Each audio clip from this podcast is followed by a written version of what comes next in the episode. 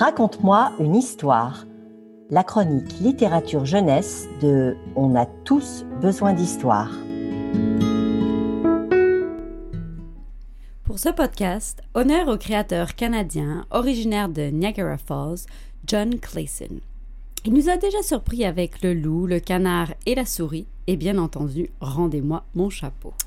Et avec Le rocher tombé du ciel, publié chez Scholastic, pour nos éditeurs européens chez Pastel, il continue de, de nous étonner. D'abord, il crée un lien avec Rendez-moi mon chapeau, puisque tous les personnages de cette nouvelle histoire portent des chapeaux. Ensuite, il divise son récit en cinq chapitres, donc cinq petites histoires dans une histoire. Et dès la page couverture, c'est intrigant.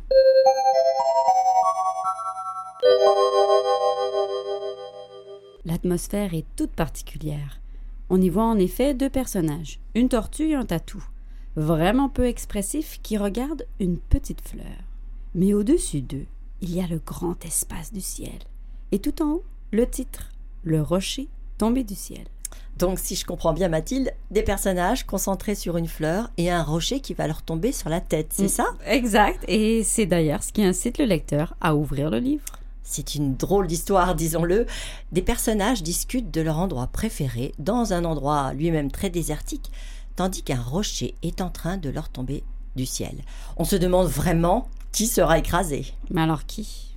Eh bien, personne Tout le monde est sain et sauf Car par le plus heureux des hasards, le rocher tombe sur la fleur. Bon, enfin, c'est triste pour la fleur. Ouf, quand même, tu me rassures. hein. Mais, mais alors, que font les personnages de ce rocher tombé du ciel? D'une certaine façon, ce rocher ne change pas grand-chose à leur vie. Ils sont toujours à discuter du meilleur endroit à être, mais en même temps, ce rocher devient un objet poétique. Oui, et sur le rocher, il ferme les yeux et imagine le futur rempli de végétation, d'arbres, mais aussi d'aliens. Oui, oui, c'est un peu inquiétant. Alors il s'arrête vite d'y penser et retourne à leur occupation principale, être au meilleur endroit et simplement admirer le coucher du soleil. Ce qui est fort chez John Classen, c'est qu'il arrive à maintenir une tension dans une histoire qui pourtant nous fait bien rire.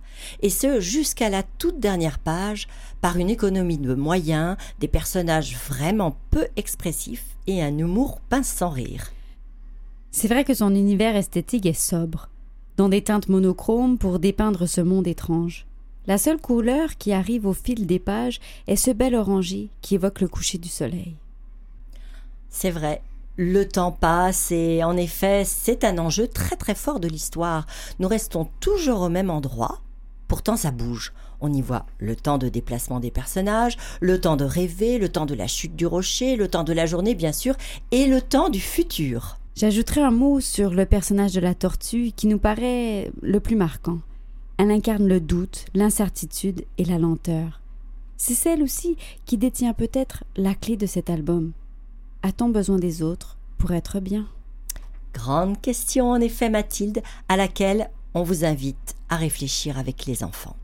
Rappelons le titre de cet album, Le rocher tombé du ciel de John Classen, un auteur à l'univers unique, publié aux éditions scolastiques ici ou chez Pastel en Europe.